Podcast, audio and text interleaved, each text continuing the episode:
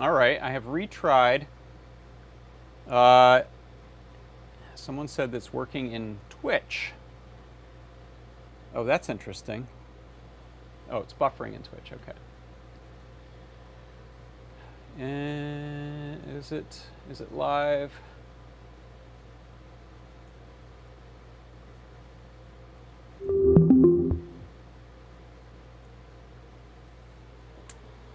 You hear me? Yes. YouTube's working now. Okay, I'm stepping in front of this camera because I know this one's working. Uh, yeah, sorry about that. We got a bunch of different gremlins going on. You got a signal. You can see me now. Uh, can you see me from this camera? I opened up a. Uh, I opened up a little separate app, photo booth, to try. That video is going to be super laggy just because of how I'm having to pipe it from a, a screen capture. Um, so tell me now, I'll hang out for a second, if I jump in front of this camera, how is the lag, how is the audio sync, and uh, if it's working pretty well, I will at least try to use this camera as much as I can. So uh, that is the question. Let me know in the chat if you are able to see the uh, this main workbench camera. Yeah, very laggy on the second camera. Hey, bummer. That's weird. What is, uh, let me see, what is YouTube saying? YouTube, yeah, they don't love my bitrate. A frame a second, that is awful. All right, uh, we're gonna do a little full restart. Oh wait, now some people are saying good audio, good video. All right, so where is it good and where is it bad? Uh, Dexter Starboard, are you watching on Twitch? The YouTube chatters are now saying, saying it's working. Okay, yeah, it's it's also just my my delay in getting answers from you. Uh, main cam is good. Okay, this camera's perfect. Okay, thank you. So I'm gonna try again to uh, make a real FaceTime camera work over here instead of this thing. So let's do a new video capture.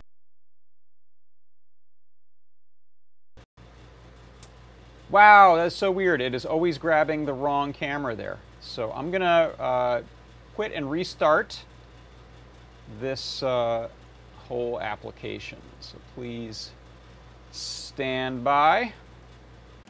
Hey, check this out. My camera's back. Let's see if that gets picked up. Uh, the stream is starting up. YouTube says it is a miserable bitrate. I shake my fist at it. It's no good. Uh, yeah, I'm back, but it's not a super great uh, frame rate, so we'll see. Or bit rate, I should say. We'll see. Uh, but I've got a camera, so I'm happy about that. So here, here's what we're going to do. I'm going to fix now a couple of um, my screen captures because those never survive a restart. Uh, what is this one? Atom. Okay. This one is Discord.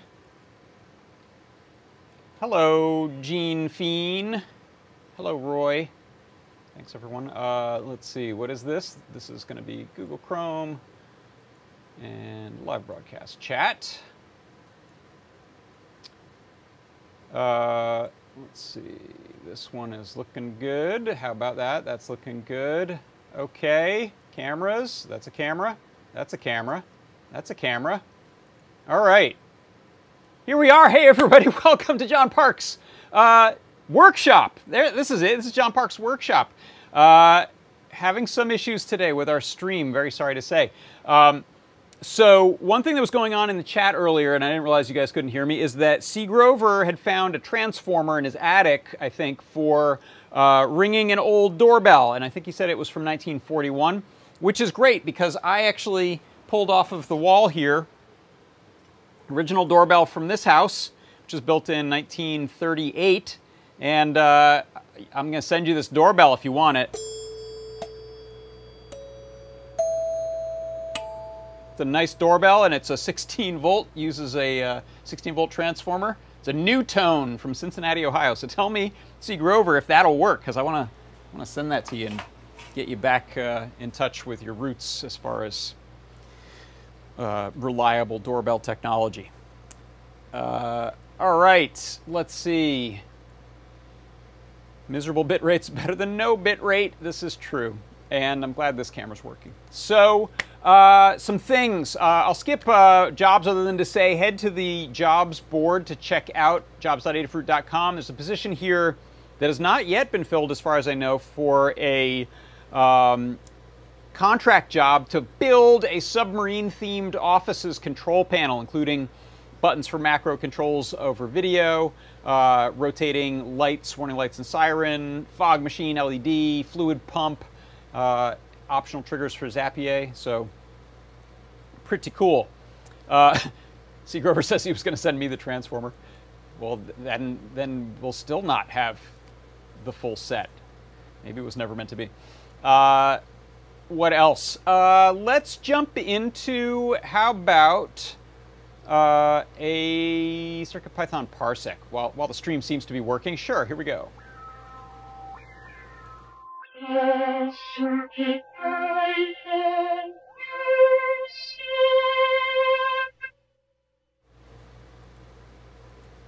All right, uh, let's get set up here. I just want to make one little change. That ought to do it. Uh, and I'm going to open up a different file. Here we go. So what I wanted to show today in, uh, let me get that set up there. What I want to show today for the CircuitPython parsec is a really simple command that you can use to check how much memory is being used on your board uh, when you are doing things, when you're importing things, when you're importing libraries, when you're using big files. How much memory have you got left? This is uh, a really simple command you can use. It comes from the garbage collection, garbage collector library. Uh, and here's how you can use it in real time. So what I'm going to do is go into the REPL, for this Pico that I have sitting right here. Uh, and now I'm going to just go uh, and hit Control C, which brings me directly to the REPL after going into screen. And I'm going to uh, import GC, which is the garbage collector. Now, the garbage collector has a bunch of different things you can do with it, but what I'm going to use is this mem free. So if I do a G, let's say print, print GC mem free, it will tell me I have about 210K, 2,100, 576. Um, if I then import a library, so I'm going to import another library, let's do import USB HID library, uh, then I can run this print command again, or just GC memfree will work, and you'll see now my available memory has decreased because we've added another library in. So as you can see by the code I have up above, you can sprinkle this through some code while you're debugging it and working on it so you can have it do things, maybe bring in a, a library, check the available memory, and use it as a way of figuring out where you're running out of space in case that's something that's happening to you. And so that's how you can use the garbage collector to check the available memory on your board inside of CircuitPython. And that is your CircuitPython parsec.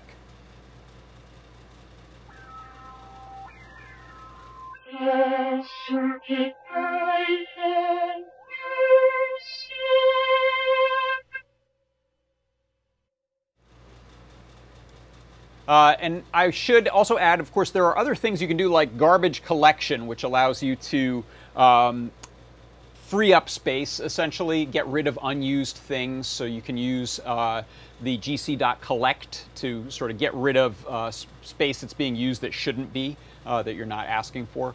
Uh, there's also ways to delete libraries out of memory and then uh, check it again. So you can see some of the code up there. I was testing out some different commands.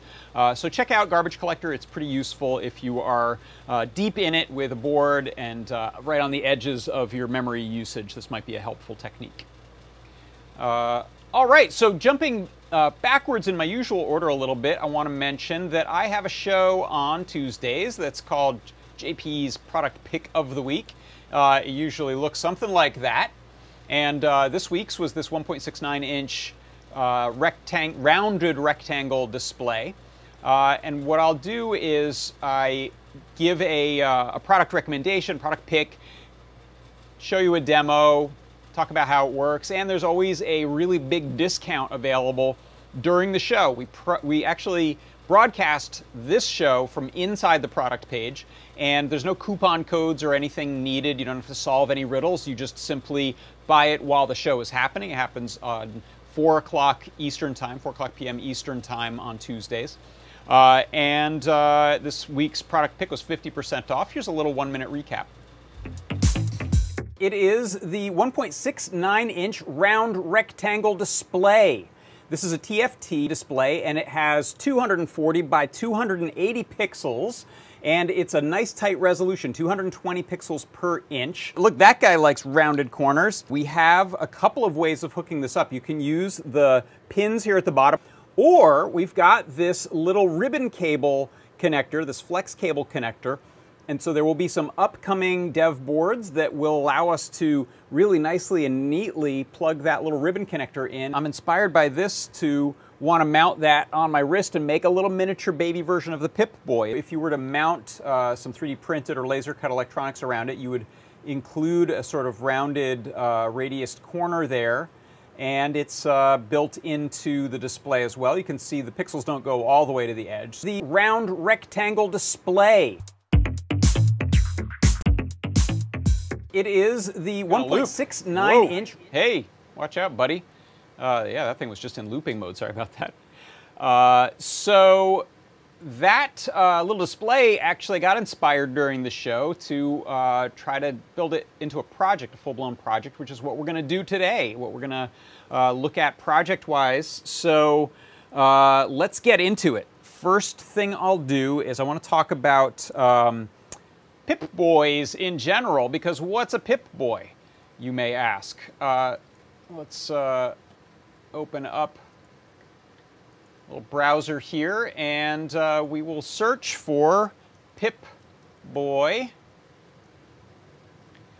And if uh, we just go to an image search, you'll see uh, the Pip-Boy is a prop from inside of the Fallout games, Fallout series of games. Um, full disclosure, the only one I've ever played is Fallout 4. I know Fallout New Vegas is a, uh, is a big favorite of a lot of people. Um, but you can see here are some examples of Pip-Boys in the real world in action. Uh, I don't know if we'll see any pictures of them in game, but it is a big wrist mounted uh, computer type of gizmo. In fact, here's the wiki, uh, fandom wiki for it. So this tells you about the games that it's in, the model numbers of the different Pip-Boys in those games. Um, the history of them, appearances, how it's changed, its functionality. And so you essentially use it as a menu uh, system to go between things like uh, a map or GPS map to allow you to set waypoints and head places out in, in this post-apocalyptic world, uh, as well as check on your inventory, check on your health, and so on. Uh, so that's the Pip-Boy, and you even get little cartridges for it um, in the game that allow you to play back little snippets of important audio and video. Uh, this is the concept art, I think, for the 3000, the, the model 3000, which was in Fallout 4. Um, and I'll uh, head to Adafruit's Learn Guide and show you a Pip-Boy that the Ruiz brothers made a few years ago using an uh, using a Raspberry Pi and a TFT, I think it was a TFT display. So here it is, beautiful cosplay prop. Um, and if we take a look at the 3D printing section of this, you'll see these are the parts that you would print. And uh, some uh, cleanup you do, tapping some screw holes with some screws, and then you build this, uh, this circuit up, and they probably have a video here I can uh, attempt to play. Oh, maybe not, or it's on the last page. Hmm. Have you guys done a video on that? Let me know. There, there might be a, there should be a Ruiz Brothers video of this. Um, if we go to the mounting components, last page here, you'll see everything coming together here of uh, power boost and a, uh, I think there's some uh, amplifier, speaker, battery, battery charging circuit, and on and on. Uh, and in the end, you've made this gorgeous looking Pip-Boy. So my idea with uh, our rounded rectangle display is what if we made a sort of miniaturized version of it? These are usually you know pretty big as you can see. Uh, so I wanted to make one that's more like a big humongous wristwatch than it is a full arm uh, band thing. So um, the rounded rectangle display is kind of the inspiration for that because even on its own without building up uh, a, uh, a model for it to build or to print, uh, we, we get kind of that, that four by three, almost four by three ratio look to it with the rounded corners. So it feels like an old fashioned uh, tube TV kind of look. So, excuse me. Um, you can see also in the original design, we have a screen and then to the right of it, we have controls. And so in uh, iterating on this, I came up with this kind of a design, let me go to a down shooter now actually, uh, where I have this feather uh, tripler, which allows me to put a feather as well as a joy feather wing, which gives us controls, gives us analog joystick here, so this is essentially two potentiometers, uh, as well as four uh, buttons. And this uses a seesaw chip, so it's pretty easy to uh, interface with in code. Um, it's, it's more straightforward than if you were asking to read a couple of potentiometers, and instead uh, is all done over I squared C. And uh, that's another nice thing about it is that this feather wing is really only getting power ground and the I squared C lines uh, from the feather that's underneath, which means we don't have to worry about using up pins that we need to run the display because our display, as you can see there, it has a lot of connectors. We don't actually use all of these, but we do use about five of them for uh, the SPI screen connection there, which is a lot faster than I squared C would be. Um, so the this is kind of the general design. I've also started it's my second iteration of getting it down onto a board. I made some mistakes with the first one and I, and I bailed on it. Um, I wanted to keep the size down as far as the height of it, um, the sort of depth on your wrist. And so you can see here one, I'm going to go over some sort of steps that I'm taking. We'll see if they pan out uh, in the end. But one of them is I've soldered the, um, sorry about the focus there, come back. I've soldered the feather almost directly to the board. So uh, what I've used here, I'm going to clip these, but right now for testing these are good to have. I've used some of our extra long header pins. They have uh, sort of the full, I don't know, five millimeters or so on either side of the plastic spacer. I moved uh, that up into place from underneath. I soldered the feather to the top of those pins. I, saw, I then removed the plastic spacer uh, it takes a little bit of work with uh, sort of a little spudger and some pliers to pull off all of the, uh, let me grab a typical, here's a typical one. This is a short one actually. Uh, so removing all of those allowed me to get that space down real low, but still have enough height here to plug in uh, header pin on top. I may go with the, the sort of shallower uh, header pins here. These are these short feather headers that, that may work out well. But right now with this height, uh, this gives me a way to connect the display at essentially the same height as that board there. Um, which I kind of like. I might get this down lower and then build up the 3D printed case so that the screen is a little higher and the joystick and buttons are maybe recessed a little bit from there. Um, so one of the things I did, so I had actually built um, a version of this on a breadboard, and that's the one I showed on the show the other day. Um, and that was with a Metro and um, the display just plugged in over here, like so. When I went to this design, I made the mistake of not trying it on a breadboard first, so I got that's when I got some things wrong, including the, the board I was trying to use didn't want to didn't have enough memory. This is kind of why I got into this garbage collection thing. Didn't have enough memory to um, to load the images, so I switched it out for, and, and, that may be something I can solve. It was a it was a Feather NRF 52840 Feather Sense, which should have enough memory, so it could be something else going on. uh, with the image load library on it. I'm not sure. But for now, at least we had something working today, uh, I've put in a Feather RP2040. And I kind of like the name Pip-Boy RP2040, so why not?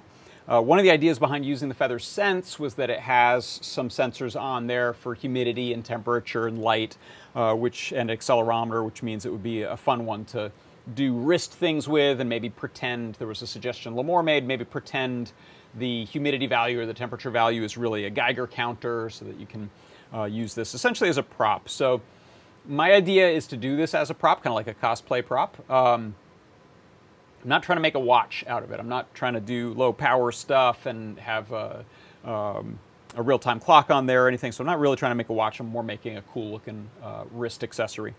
Um, so the other thing that I've done here, and uh, as I write this up as a guide, I'll, I'll, share some fritzing diagrams of what's going on. But essentially, since I have uh, these headers, uh, this row of pins that I'm using on this display, I wanted to mechanically fasten them to this board. So they're stuck on there. Um, and again, kind of for testing, what I did is I used an extra long stackable header cable so that I could, or a header pin assembly.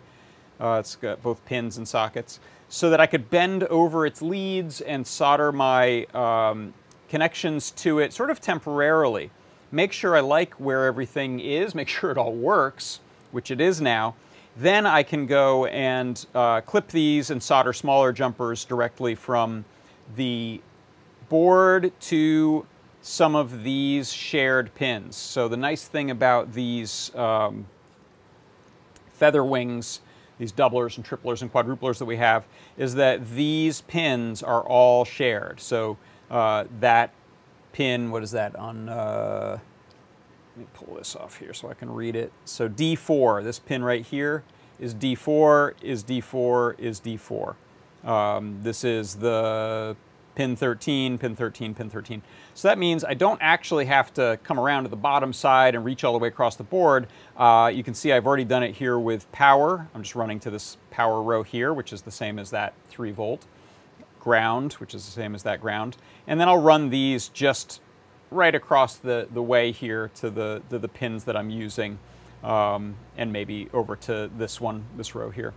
Uh, the other thing that I like about this, and I think I forgot to bring the, uh, the one I had played around with yesterday here, uh, is that the hole spacing here is pretty good for a watch strap uh, for, a, for a wrist mount. So uh, you might want to do this with something else Velcro if you're going the outside of a space suit or who knows what your, your dweller jumpsuit.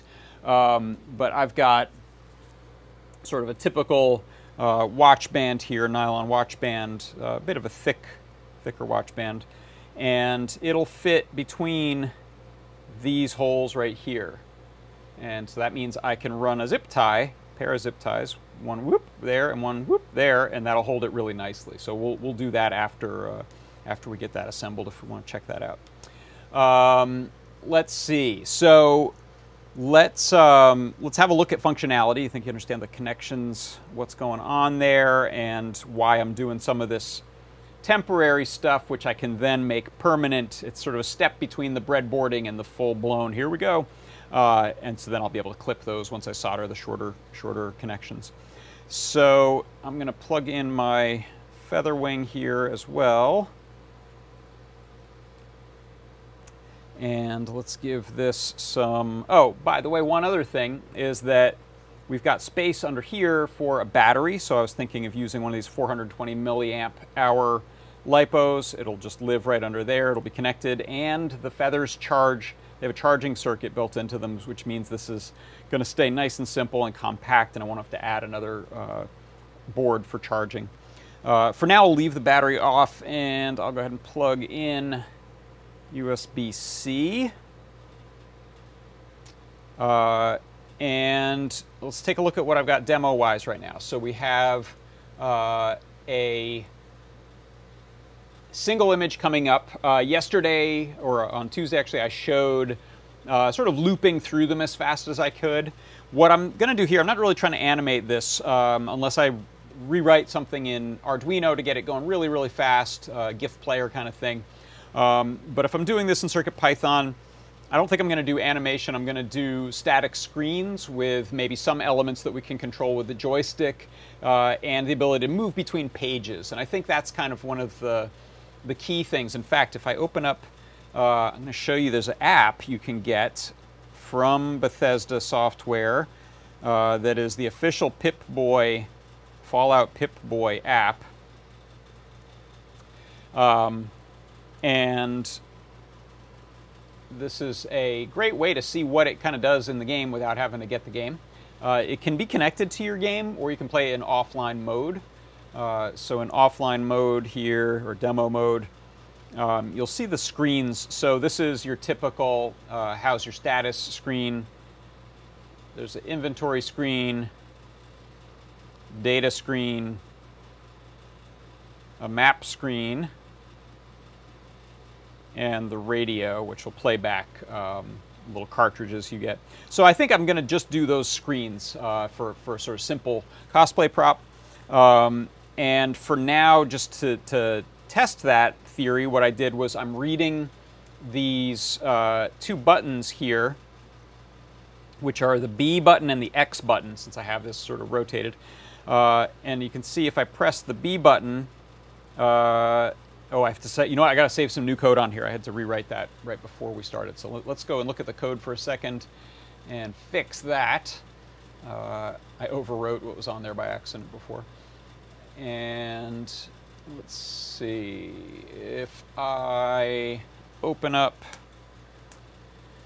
open up some code I have saved on my network. Where are you? You are Almost here.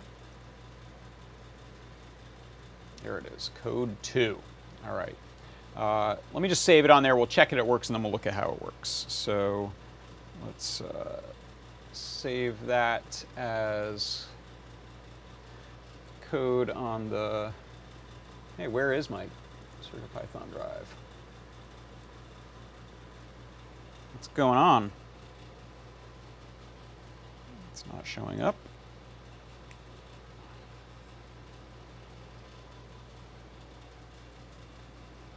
If not, uh,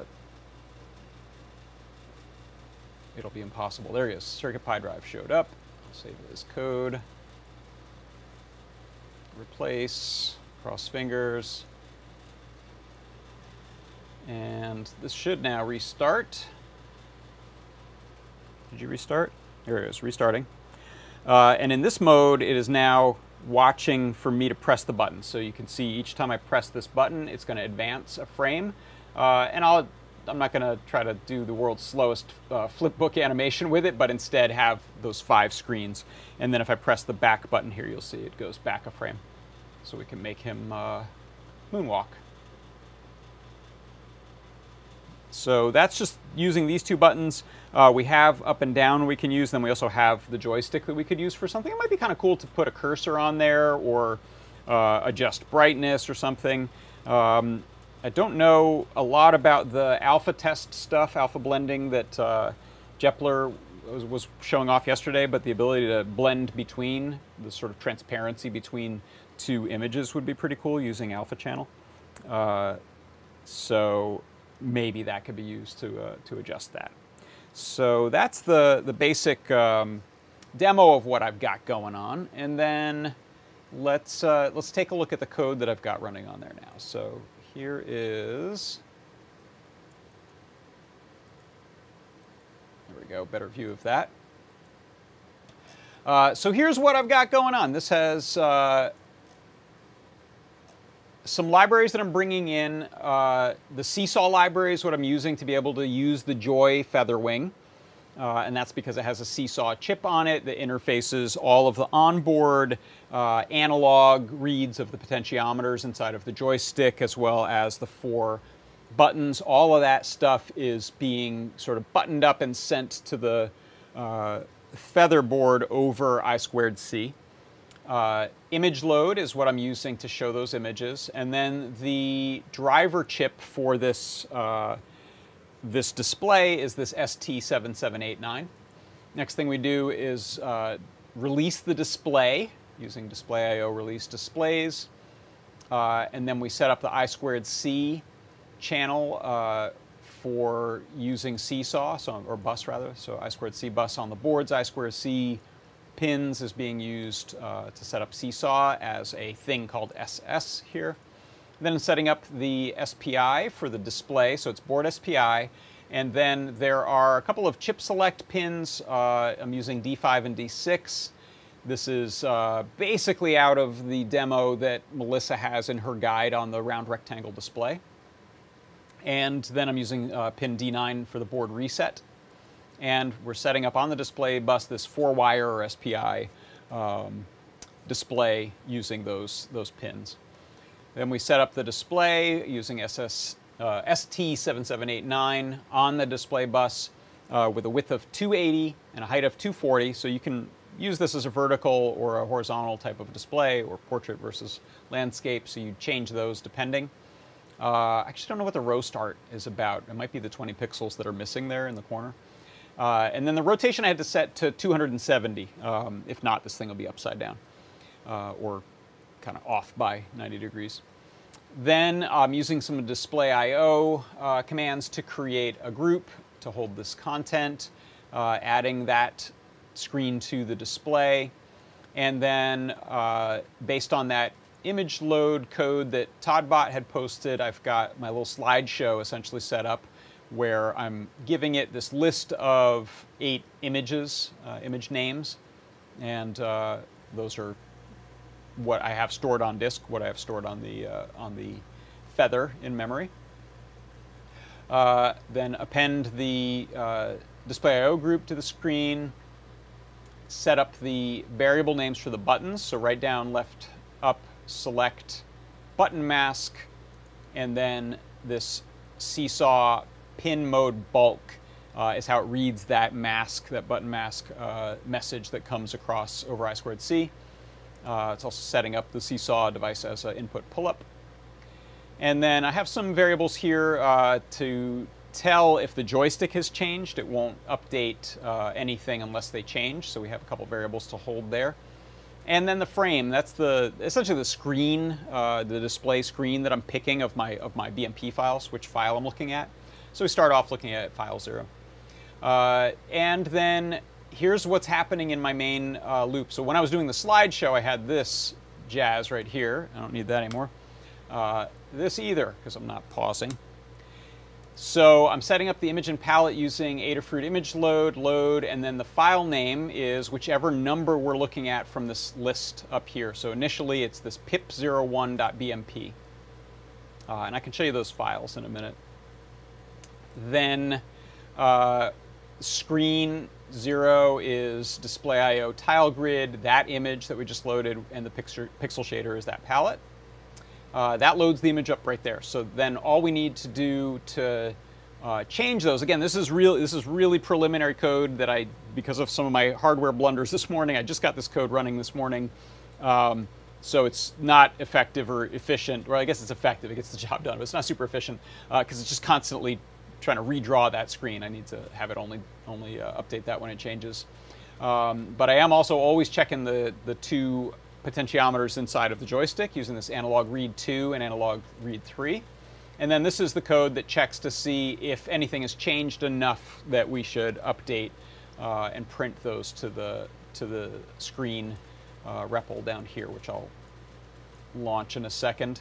Uh, and then buttons are equal to this uh, button mask message that says, all right, here's the state of all the buttons. So we just get dumped that message every cycle of the, of the program and it tells us what's happening with the buttons.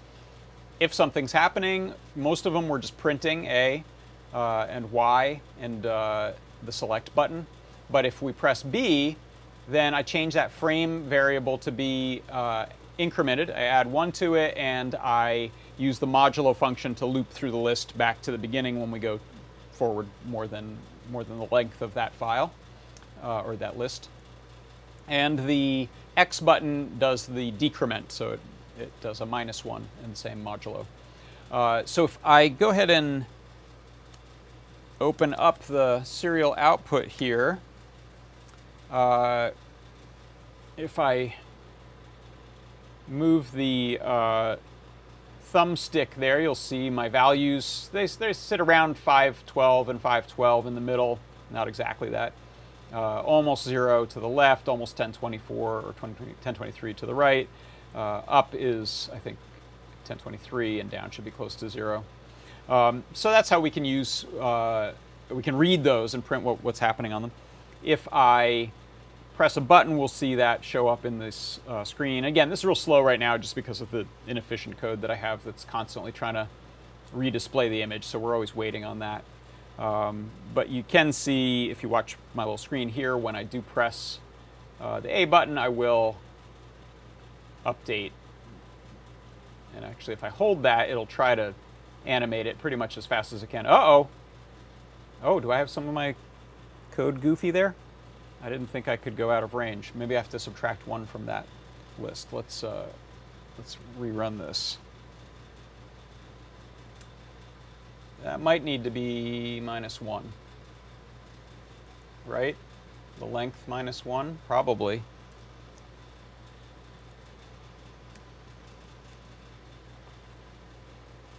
All right. I don't think I tried going that far. So there's, what do I have? Six, no, I have eight. So we'll, we'll try pressing this eight times and see what happens. So one, whoops, what happened?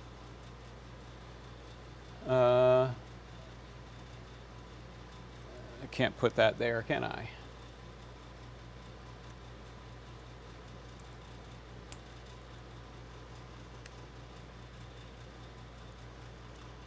Let's put some parentheses around things.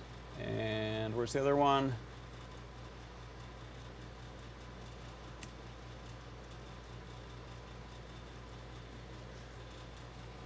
That should be better.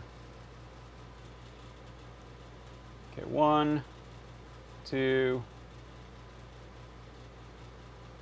three, four, five, six, seven. Oh, I went out of range again. All right, I have to I have to play with that, um, and I'll I'll make this uh, run a little little better so that I don't have to wait so long to see it change. Uh, is there? No, I don't know why it's doing that. I bet there's some tips in the uh, in the chat though. If anyone sees what the obvious uh, issue is in me trying to run through uh, that list, let me know and we can try it. Um, yeah, parentheses the program is trying, except I've still screwed this up. No, I do want it to be modulo of the list length, right? Yeah, this is, this is okay. I don't know, I'll throw in some more proper looking parentheses.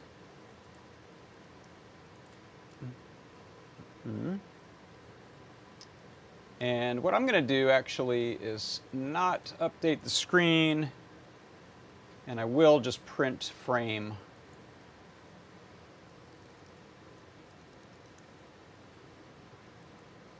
so that I can see what's happening.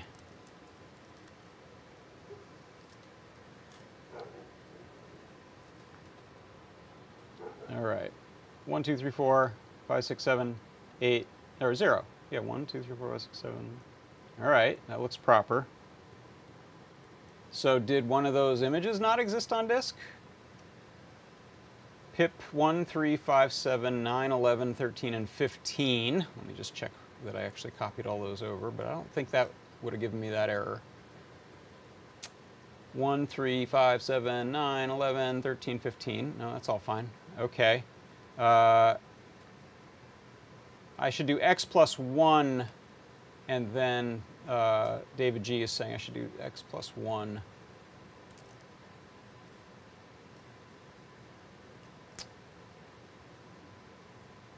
modulo something.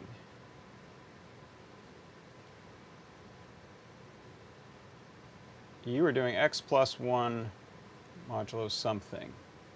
Okay. Yeah, so I did put those in the parentheses now.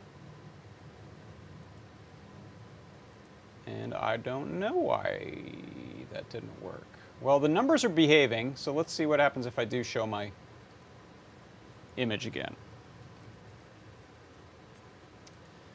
Uh, and you know what? While I'm at it, let's see if I can make this a little better. So let's do last frame equals, uh, we'll make this equal, originally it's just the length of the file names.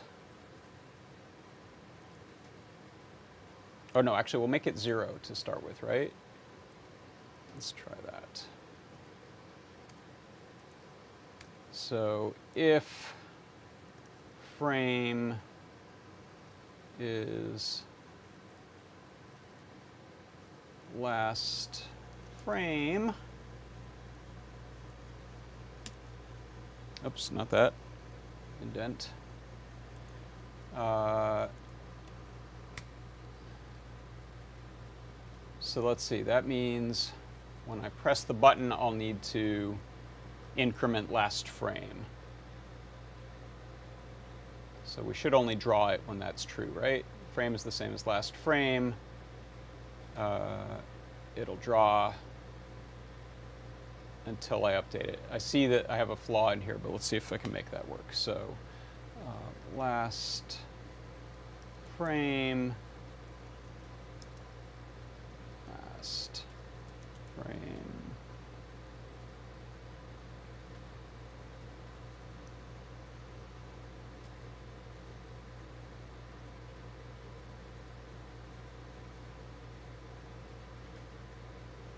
Oh wait, no, this is not going to work. All right, let me let me bail on that. We'll just put up with the slow display.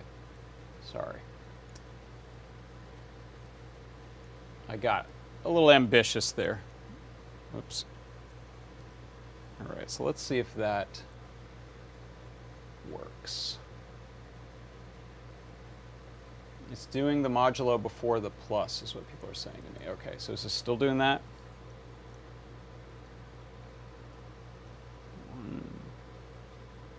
Hey, at least we got the print of the numbers now. Two, three, four, five, six, seven. Here comes eight.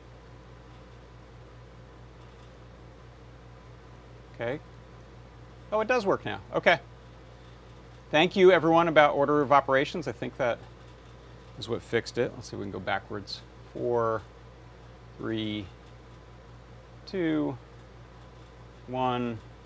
Yay! Okay, so now it's doing the modulo before plus, or was. Okay. Uh, all right, so let's see. What I wanted to do. Uh, we're just, you know what? We're just about out of time because I had the problems with um, at the top of the show. Rather than go long, because all I, all I want to do next actually is uh, improve that wiring, and uh, let me let me uh, let me jump to the bench cam here.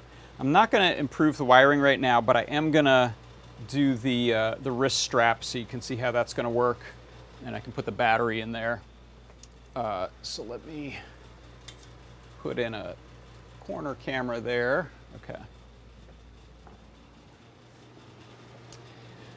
Um, by the way, my important notes when I was trying to actually get my wiring right was this little thing, including colored wiring. I know uh, I don't always use like rainbow wiring, but in this case, it was really helpful to say, okay, since I'm sort of translating from,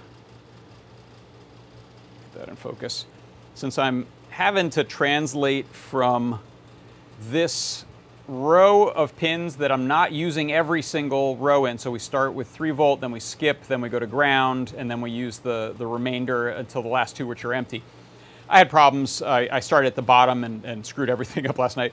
Um, and since we're going from this kind of single row to these sum pins in two rows, uh, it was helpful for me to write that down, use those color pins, do it on a breadboard first, now have it this way. So then that next step is going to be to say, okay, uh, very carefully make sure that I'm heading into the right uh, short little runs of wiring on here, and, and, then I can get rid of all this stuff. Um, so that was part of the process for me there, is, is to just have a guide. Um, this won't work very well as a, as a um, wristwatch right now because of these pins. I'm going I'm to leave them in though for now, but I will show you how um, the strap can work here. Um, we should have the space under here to put that there and there. Same with down below. You know I love zip ties. Uh, this process is good for kind of the bare bones version. If I end up making a 3D printed case for this, I will probably not uh, not be using the zip tie method anymore. I'll probably whoops. I'll probably use uh, some screws. Use these M25 screws uh, and standoffs and fasteners and nuts. But for now, simply go like that. Run the strap through. Oh, I put that one twice in the wrong. Just to move over. There we go. That gives us enough space. Just this is a wide wrist strap. And then we can pull that tight through there. Um, you can also use the dual uh, if you want to. Do you know this trick? If you don't want extra zip tie here, you can take a donor zip tie. Let me, let me grab a couple more. Uh, I'm to grab some blue and a purple one just so you can see this a little better. Uh, is one of the great things about zip ties. So you, let's say we couldn't run that there or we just don't want to, uh, we can simply turn this into a zip tie fastener. So what I'll do is take some diagonal cutters or scissors and snip the end off of a donor. And that's your fastener.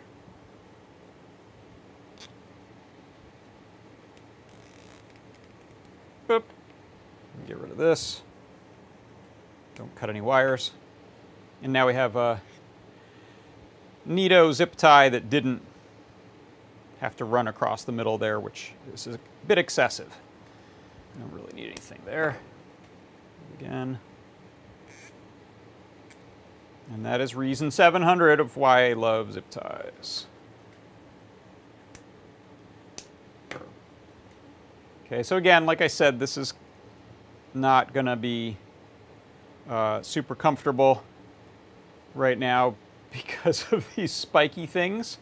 Uh, in fact, it probably won't really go around my wrist, but I can give it the old college try.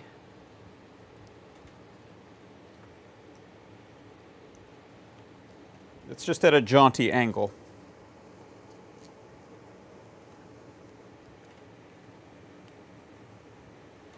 Okay. So as long as you don't have the benefit of perspective where you can see how that won't be flat until I get rid of those uh, header pins, get an idea of what it'll what it'll look like on the wrist. Uh, and why don't we finish the demo here by popping in the little battery. And like I said, these charge. Um, it's one of the great things about the Feather is that charging built in. So no added charger, just plug it in and off it goes. Now again, with a 3D printed case, I'll probably have a little nicer home for the battery, or you could just use some foam core, uh, not foam core, foam tape. And did I break something already?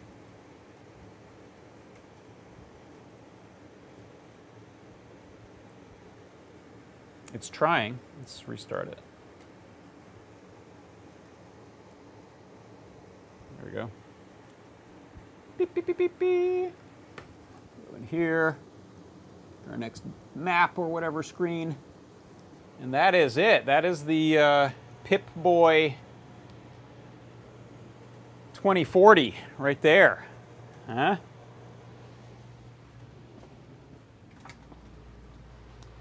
Uh, another th nice thing to do if you're going to go with sort of a bare bones version of this is to put something like a little uh, fabric or foam or leather or something underneath there because you don't want to be shorting things uh, with your conductive human flesh and sweat. Uh, I got a question over in YouTube. It's Sherry M6S191 question mark DRML who says, I apologize, I just arrived here. What is that exactly he's making? So this is a miniaturized version of the uh, classic, oh, I have, I have green screen. this is green screen turned on by accident, so it's punching it out. Turn that off. Uh, of the sort of classic Pip-Boy from the video games Fallout uh, which is like a big honking screen on your wrist with some controls. And so this is a sort of uh, modernized, simplified version that doesn't use a Raspberry Pi, uh, but it's still programmable, unlike the iPhone one. Uh, that, by the way, is, is, one cool thing about some of the. There have been official Pip-Boys uh, licensed and sold in uh, various ways. There's even a, a deluxe version of the game that came with it. And uh, those usually take an iPhone. That's why that iPhone app works. So you just pop in a disused phone. I don't know what, what models it fits. Uh, and then you have a ready-made thing. You don't have to use a, a, Raspberry Pi, but you can't do as much with it. You can't customize it. Um, I'm not that familiar with what the state of the art is of the Raspberry Pi-based Pip-Boys, but it's uh, open source, huge scene with people doing cool stuff for it, making you know functional radios and, and uh, media players and GPS tracking, mapping, and all that. So I'm not trying to do that. I'm just trying to make a thing that looks kind of cool on your wrist. Uh, and so that's my project for today. And I'll be working on turning that into a learn guide so that you can make your own. And that's, uh, that's using our little round rectangle display, uh, SPI display, the Joy Featherwing, and in this case I've got the Feather uh, RP2040 inside of there. And the, of course the feather tripler that makes it all possible. So uh, yeah, Pip-Boy JP2040. Thanks everyone for uh, sticking through it. Sorry about the weird uh, software issues I had uh, earlier on in the show. It seems like it's streaming decently now. Uh, if we head over to the Discord, Funkfinger just showed a Pip-Boy watch on the Watchy. That is cool. Is that an e-ink display? I love the look of that. Uh, and that's a real watch. Uh, if, uh, if people are motivated, it would be great. I'm, I'm going to release this project just as this sort of simple um, kind of slideshow type of thing where you can press buttons and get different screens. But um, I'd love it if people extended this and, and wrote involved, interesting code for it. So we'll, we'll see where this can go. Um, you could also do, if, if you can get, if we get the image load thing that I had not working going with the Feather Sense or the NRF 52840, you could do some Bluetooth stuff, including sending images from your phone to the display. So um, there you go. All right, well, thanks everyone. Thanks for stopping by, and uh, I'm going to take off. I will see you next week for another round of shows, uh, including Let's see, I'll have a product pick on Tuesday. Uh, I will be hosting the show and tell on Wednesday evening, so come by for that. Uh, there should be a 3D Hangouts Wednesday morning, and there will be an Ask an Engineer after the show and tell uh, with Lady Ada and Mr. Lady Ada. And then Thursday, I'll be doing a, another John Parks workshop.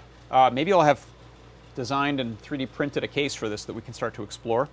Um, the what else? Uh, Scott is having a deep dive, I think tomorrow, uh, and then he'll be having one next Friday as well. I, I, forgot to mention that first. Let's see. We have this live broadcast announce uh, chat. This should tell you when things go live. So this is one place to check.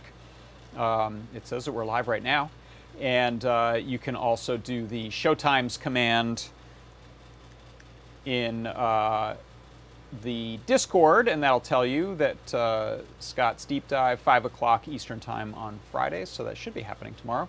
As Scott continues to uh, battle with USB on the bare metal uh, Raspberry Pi CircuitPython implementation he's doing. I think that's what's, that's what's up next, so really exciting.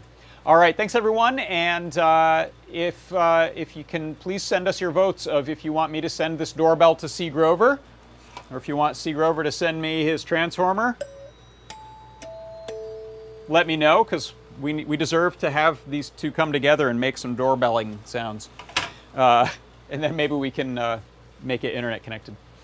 Uh, someone asked for a link to the Discord. You can just go to adafru.it slash Discord. Um, I'm not sure if I can share how you share that out of here. Let's see. Can I can I right click on something? Invite people. What does that do? I don't know. But if you go to Adafruit's uh, adafru.it, A-D-A-F-R-U dot I-T slash uh, Discord, you'll get an instant invite. And that was a question from the Backwoods Engineer over in YouTube. All right. Uh, Pony Lover says they're a huge Fallout fan. Very cool. Um, I really need to play Fallout New Vegas. That's, that's the one that I keep hearing I should play. Uh, all right. Thanks, everyone. I'll see you next time. Bye bye.